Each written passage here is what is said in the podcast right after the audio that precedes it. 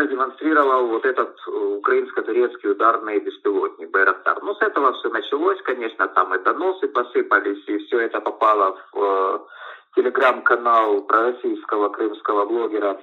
Ворвались э, пять сотрудников Федеральной службы безопасности, стащились с кровати, начали избивать. 15 сентября был уволен с работы и до сих пор, естественно, не работаю из-за всех этих приключений своих.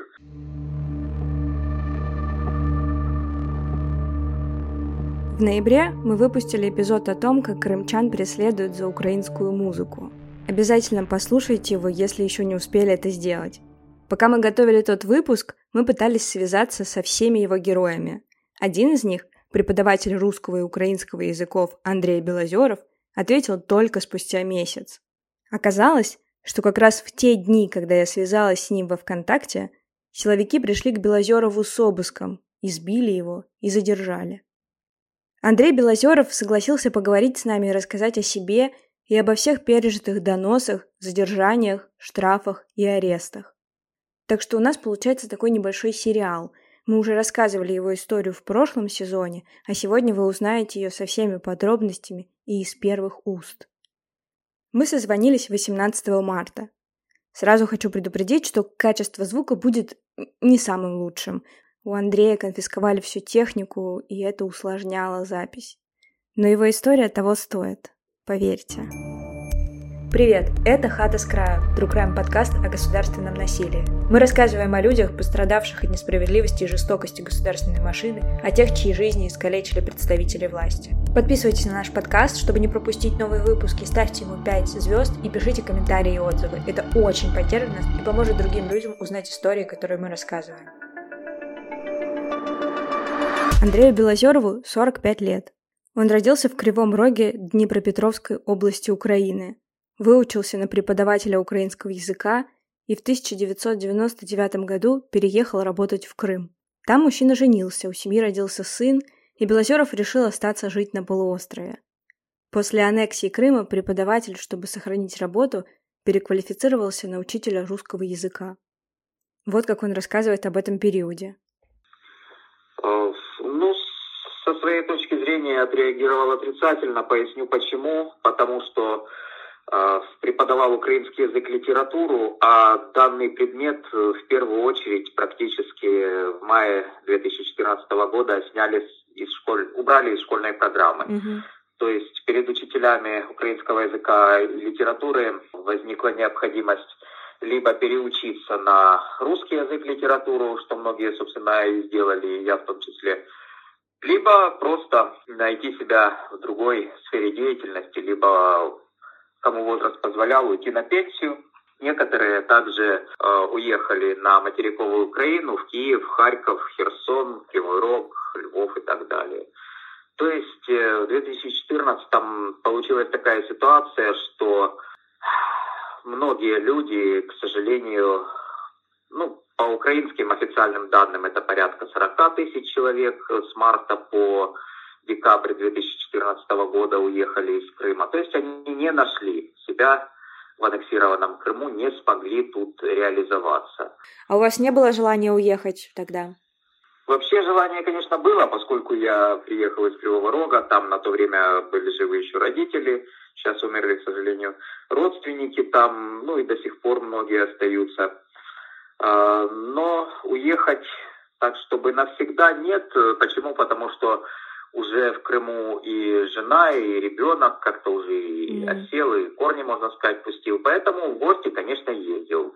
Включительно до 2019 года. Последний раз был где-то вот в апреле 2019, да. Потом помешал коронавирус, потом э, война, и после 2019 года уже не ездил, даже в гости. А сейчас кто-то в Украине живет у вас из родственников или, может быть, друзей? Да, конечно, живут и друзья, одноклассники, и одногруппники, родственники. Сражаются за Украину многие одногруппники, одноклассники. Ну, сейчас общение затруднено, поскольку ВК э, в Украине, ну как, она работает через VPN, угу. но все-таки затруднено общение через ВК, это по минимуму. Иногда общаюсь в одноклассниках. Но тоже часто не удается с киевскими родственниками в первую очередь, потому что у них там перебои с электрикой. Ну, когда есть возможность, то, конечно, общаемся. По телефону нет, однозначно нет, это дорого, и телефонные линии многие, плюс 38, вот эти вот украинские, заблокированы в Крыму. Mm. Общаемся через мессенджер, так, когда удается, нерегулярно. Жена и ребенок Белозерова живут отдельно от него. Она работает медсестрой в Старом Крыму, а сам мужчина после аннексии преподавал в разных техникумах и колледжах полуострова.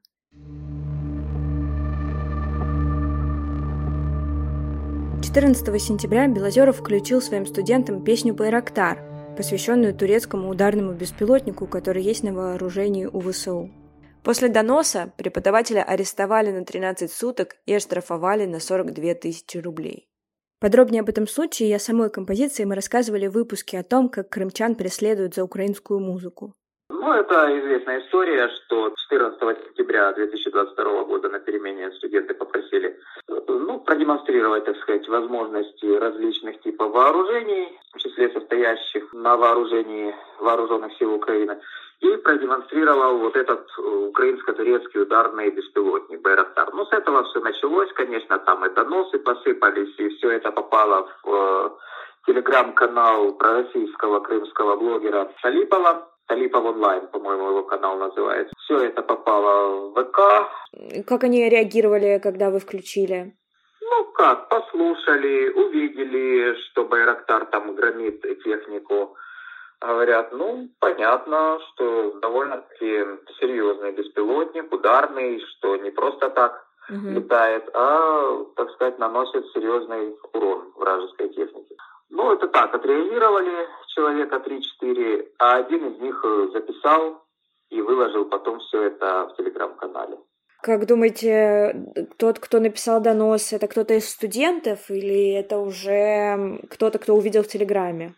Ну, очевидно, те, кто увидели в Телеграме и написали уже заявление в ФСБ, угу. потому что в первую очередь пишут туда. Вас вообще на работе как-то говорили вам, как нужно разговаривать со студентами, э, ну вот о войне, о том, что происходит? Ну, как бы да, еще вот 24 февраля 2022 года, когда все это началось, было сказано, что да, такие мнения у людей могут быть самые разные по данному вопросу, ну как-то давайте больше по учебной сфере, а политике как-то поменьше будем mm-hmm. говорить. Однако все-таки, все-таки это правило было формальным, оно не соблюдалось, потому что пошли вот эти все классные часы с таким зомбированием студентов, что якобы Украина там напала на Россию, угу. Украина там запускает каких-то боевых гусей, лебедей, комаров, какое-то там биоружие, прочая чушь,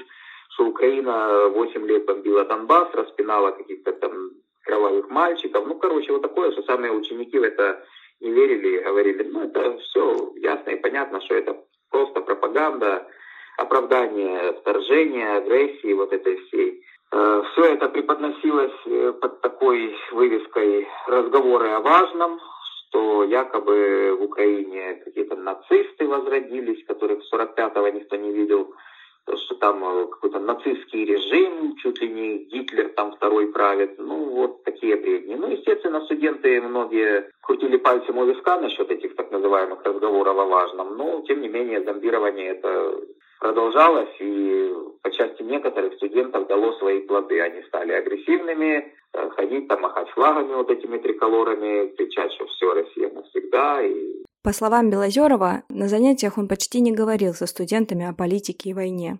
На уроках нет практически. Даже вот клип вот этот про Байрактар я показал на перемене. На уроках нет. Урок есть урок. На перемене, да, пожалуйста, если там что-то интересуетесь, пожалуйста, можем, в принципе, обсудить, поговорить.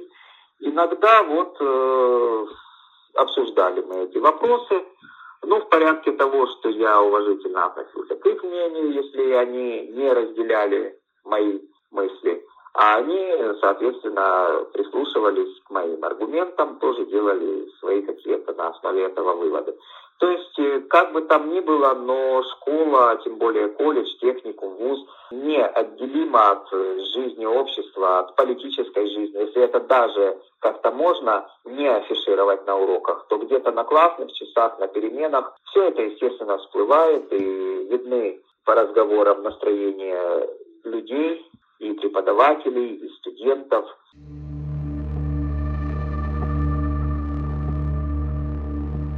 После доноса и ареста Белозерова задним числом уволили с работы. 15 сентября был уволен с работы и до сих пор, естественно, не работаю из-за всех этих приключений своих. Сразу отбыл 13 суток, затем уже в октябре конфисковали ноутбук, документы.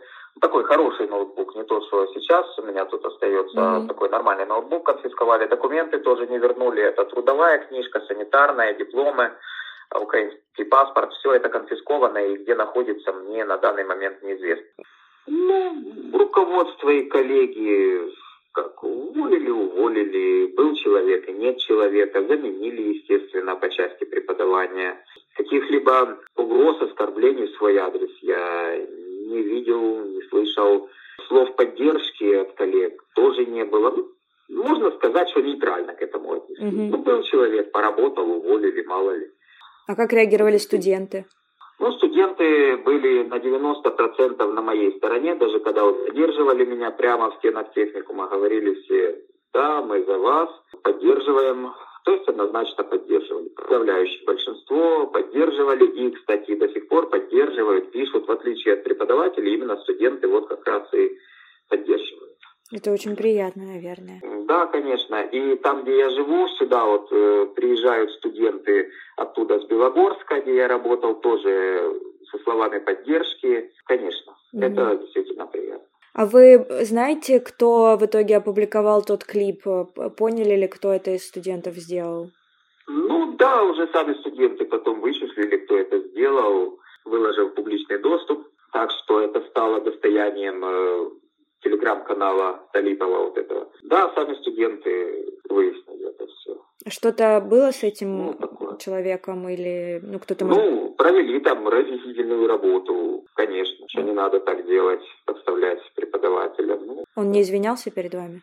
Передо мной нет. Ну, так, он понял, что был неправ, так скажем, но передо мной как-то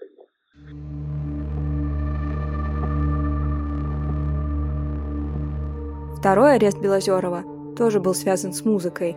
В октябре он опубликовал на своей странице песню «Червона калина». В конце месяца к нему с обыском пришли силовики, избили и задержали. Как раз тогда я и писала ему, чтобы взять интервью для предыдущего эпизода подкаста, но в тот момент преподаватель уже отбывал 14 суток ареста, назначенные ему судом. В октябре, 9 октября, разместил на стене в соцсети ВК ВКонтакте mm-hmm. украинскую народную песню «Червона калина». Она была признана ну, в обвинительном заключении нацистской символикой, что якобы использовалась э, как нацистский марш или гимн или что они там.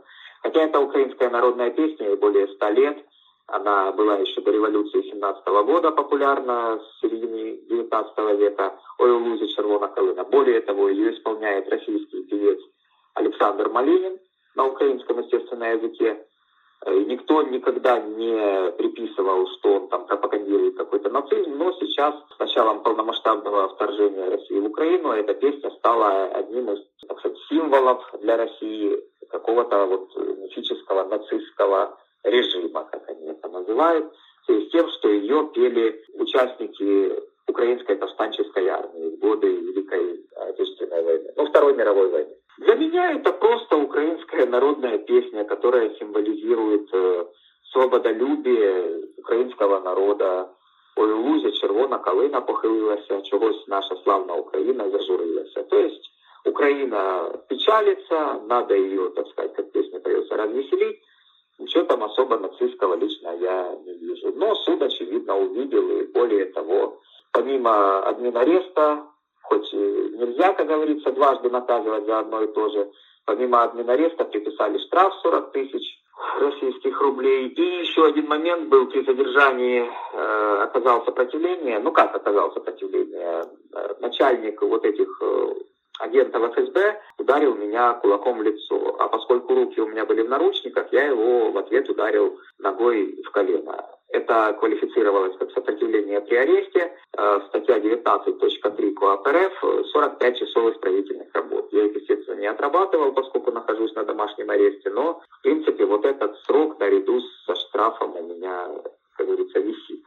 28 октября 2022 года в 6 часов утра ко мне в комнату, которую я на ночь как-то не закрывал, да и смысла в этом не видел, ворвались э, пять сотрудников Федеральной службы безопасности, стащились с кровати, начали избивать, конфисковали тут же, ну, провели обыск, естественно, конфисковали ноутбук, документы, телефон. У соседей вот это студента финансово-экономического колледжа э, по ходу случая конфисковали там мелкие предметы, ну, как они сказали, запрещенные, ну, так, ножички, вот эти все дудки электронные, сигареты эти, э, тоже конфисковали. И, э, собственно, увезли меня в отделение ЦП, Центр противодействия экстремизму, и дали 14 суток.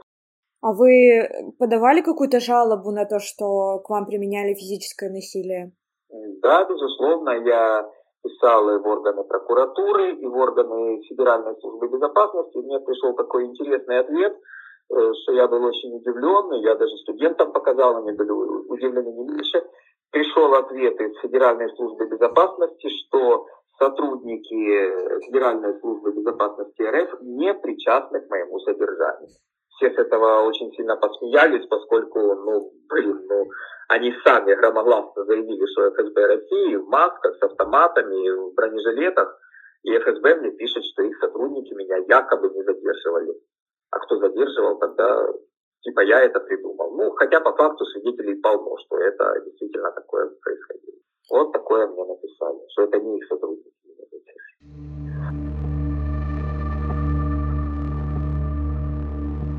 В декабре против Белозерова возбудили уголовное дело по статье о так называемой дискредитации российской армии. Поводом стал спор в комментариях под постом преподавателя. Невинных детей и женщин Украины на Донбассе 8 лет бомбили вооруженные силы Российской Федерации, поворачивая пушки с передовой в сторону Донецка. А в последние полгода опять же вооруженные силы Российской Федерации бомбят украинские города и убивают украинских жителей написал он. 21 декабря Белозерова отправили под домашний арест. Наш разговор с Андреем Белозеровым состоялся 18 марта. На тот момент он уже полгода жил без работы. Получается, что вы с тех пор уже больше полугода без работы. Да, фактически вот э, даже если я захочу сейчас пойти куда-то работать, ну, естественно, не в сферу образования, тут делать сейчас особо нечего, потому что я не смогу лгать студентам или ученикам о том, что якобы Украина напала или что Украина бомбит там Херсон и Харьков, хотя все прекрасно знают, что это не Украина делает и нет выгоды своей бомбить. Э, в сфере образования сейчас, по крайней мере, пока идет вот эта война, делать нечего. Ну а даже устроиться где-то там хотя бы разнорабочим или строителем, или монтажником, или кем, официально нет возможности. Еще в октябре конфисковали трудовую медкнижку, и где они находятся, я пытался выяснить, но что-то не найду пока концов. Кивают друг на друга, ФСБ на ЦП, ЦП на МВД, и вот так вот по кругу, и непонятно где. Ну, где ноутбук примерно понятно, но его не выдают, поскольку запрет на интернет. А где документы вообще никто понять не может, или они там дурачка включают. Ну, короче, а без документов устроиться проблематично. В частности, без трудовой. Вот полгода уже вынужден находиться без работы. Тем более на домашнем аресте. Как вы справляетесь так долго без работы? Ну, блин, да, это нелегко, конечно, но помогают вот студенты, что я в общежитии живу, фактически вот приходится за их счет, да, потому что не выйти никуда, ничего, не заработать. И те же из Белогорска приезжают, помогают. Ну, и симферопольские студенты из того колледжа, где я до Белогорска два года работал, с 20 по 22 э, финансово-экономический колледж Симферополя. Вот студенты с этого колледжа помогают. По части кредитов, да, действительно, кредиторы звонят, требуют погашения, начисляют штрафы, погашать нечем. По части того, что не могу помочь э, жене и ребенку, тоже полгода уже фактически ни копейки не могу выделить. даже и себе на питание не хватает. Ну, ну как, вот, да, действительно, без работы нелегко. Тем более, когда нет даже возможности выйти, находясь на домашнем аресте, даже из дома э, практически не выхожу. Ну, а когда снимут уже домашний арест, тогда уже что-то буду искать по второму кругу свои документы, возвращать или пытаться неофициально где-то, ну, хотя бы, когда у меня будет свобода передвижения, неофициально где-то устроиться.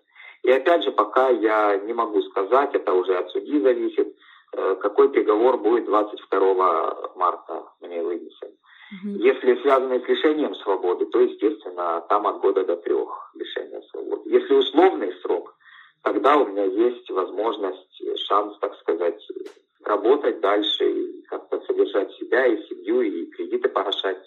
Но это уже в ближайшем будущем выяснится.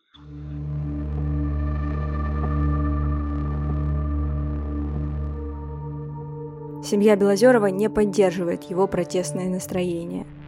Ну, восприняли, осуждающие по моему адресу, типа, зачем вообще сюда полез в эту политику, сидел бы тихо, спокойно, преподавал бы себе на свои там 15 тысяч и не высовывался, говорится. Я говорю, ну как я могу не высовываться, если вот э, мои родные, близкие, одногруппники, одноклассники, друзья, приятели, знакомые под обстрелами, когда вот такое творится, когда гибнут э, мирные жители, страдают э, женщины и дети, как я могу вот спокойно на это реагировать, а тем более, как многие в Крыму этому рукоплескать, поддерживать, одобрять злорадство. Я говорю, так не могу. Может, кто-то может, конечно, и многие так могут, и э, многим потом за соучастие в агрессивной войне придется ответить, но это уже дело будущего, конечно. Но я так говорю, не могу, я не могу поддерживать э, страдания, горе миллионов людей, тем более, э, если среди этих людей находятся и мои, в том числе родные, близкие. Естественно, я все это осуждаю, э, выступаю за мирное решение вопроса, за вывод войск РФ с территории Украины. Ну и это в России, конечно, и в Крыму чревато серьезным уголовным преследованием. Чем больше людей за это выступают, чем больше людей нормальных, адекватных борются за мир, тем э, ужесточают, тем строже становятся наказания. На момент нашего разговора Белозеров уже несколько месяцев находился под домашним арестом по статье о так называемой дискредитации армии.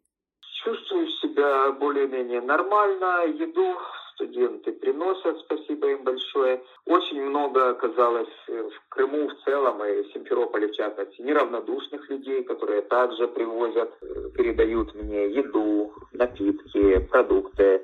Запретов на посещение нет, поэтому люди приходят, передают, интересуются, как я вообще, ну, как более-менее жив-здоров. Конечно, нет возможности оплачивать штрафы, кредиты, помогать родственникам даже на свое содержание, либо на жилье нет средств, но, тем не менее, как-то вот перебиваюсь, как говорится. Я думаю, что когда уже 22-го будет приговор, если он не будет связан с лишением свободы, то буду выходить уже хоть на какие-то подработки, даже если не вернуть документы, хотя бы на неофициальные подработки, хотя бы где-то по стройкам, по монтажам, хотя бы на тысячу, полторы в день, чтобы хоть немножечко финансово обезопасить себя. Э, да, значит, да, два вида запретов прописали. Это запрет на пользование интернетом, и второй запрет – это запрет на выход из помещения. Частичный запрет на телефонные переговоры, то есть адвокатом, со следователем, с супругой, с близкими родственниками. Ну, по факту, я вот и с вами говорю спокойно, и мне часто другие журналисты звонят, пока последствий для меня каких-то не было. А чем вы, как проходит ваш день? Ну вот вы просыпаетесь, чем вы занимаетесь? Включаю телевизор, смотрю передачи спортивные. Э, вот студенты принесли что-то покушать, покушал что-то. Самому выходить из дома нельзя. Максимум могу выйти буквально на 2-3 шага на улицу, подышать, как говорится, свежим воздухом. Э, на правую ногу, на правую лодыжку одет браслет. Снимать его у меня не было как-то желания. Ну, в принципе, он пластиковый, можно было снять. Ну, как-то висит и висит, ладно. По нему фиксирует мои передвижения. В комнате установлен аппарат типа телефонного, такая коробочка с кнопками, четыре кнопки, который благодаря вот этому браслету фиксирует мои передвижения. То есть по факту, если э, я нахожусь в доме, этот аппарат посылает сигналы, что я в доме. Если только я вышел куда-то за пределы 50 метров от этого аппарата, с браслетом, естественно, то поступает звонок, что я вне пределов досягаемости вот этого вот аппарата. Где точно, я так понял, они не знают, поэтому звонят, спрашивают, где вы, что вы, если я немножечко там дальше положенного радиуса выхожу. Но э, вообще фиксируется, нахожусь ли я в доме, либо нахожусь я вне дома. В таком случае мне на телефон поступает звонок и требование объяснить, где я, и чтобы, естественно, возвращался, чтобы не нарушал домашний арест под страхом заключения под стражу в СИЗО.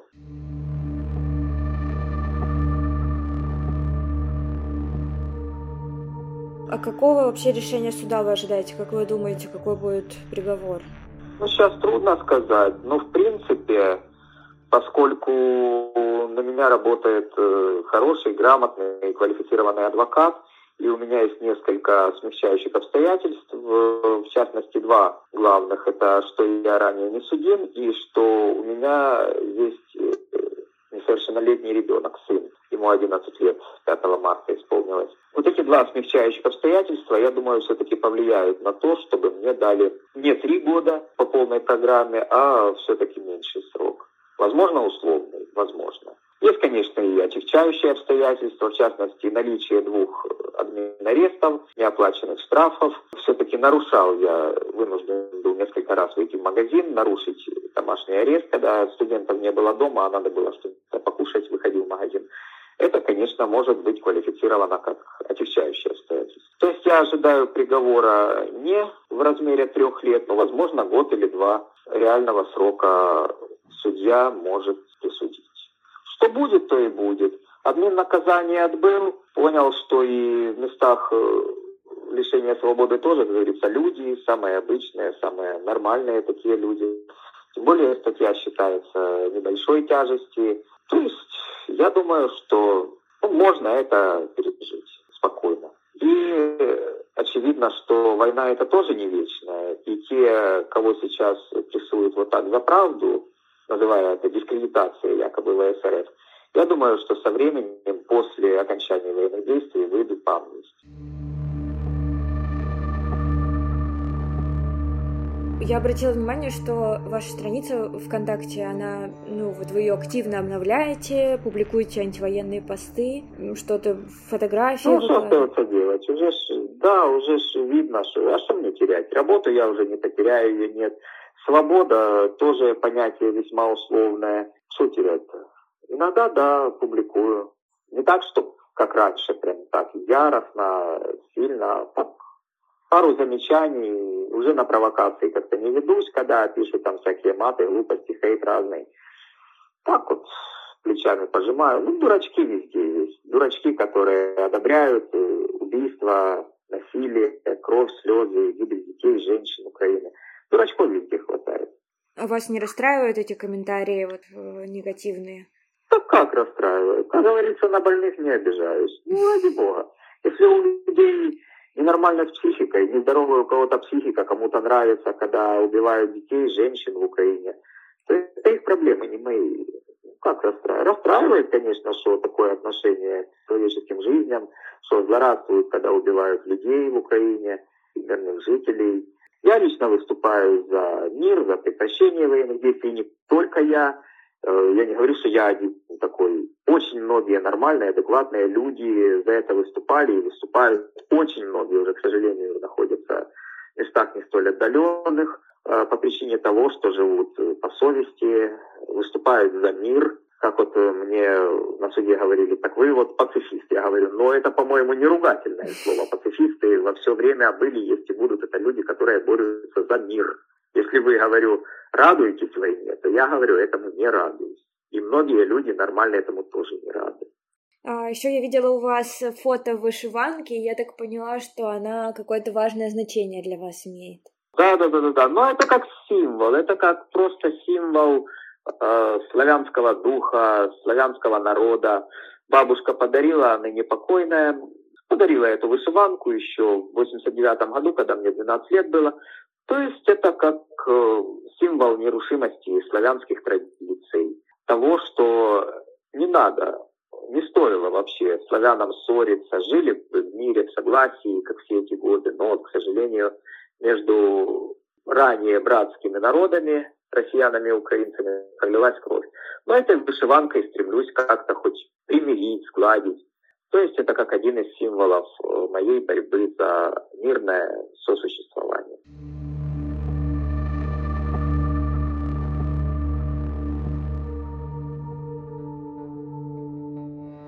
22 марта Белозерова оштрафовали на 100 тысяч рублей, признав виновным в повторной дискредитации российской армии. Также ему запретили администрировать сайты в течение двух лет. Перед публикацией этого выпуска нам не удалось связаться с Белозеровым. Последний раз он был онлайн во ВКонтакте 1 мая. 17 мая в паблике под названием «Злой крымчанин» появилось видео, на котором Белозеров стоит в вышиванке – и, скрестив руки, извиняется за дискредитацию вооруженных сил, а еще заявляет, что поддерживает действия нынешней российской власти. Кто и при каких обстоятельствах снял этот ролик, неизвестно.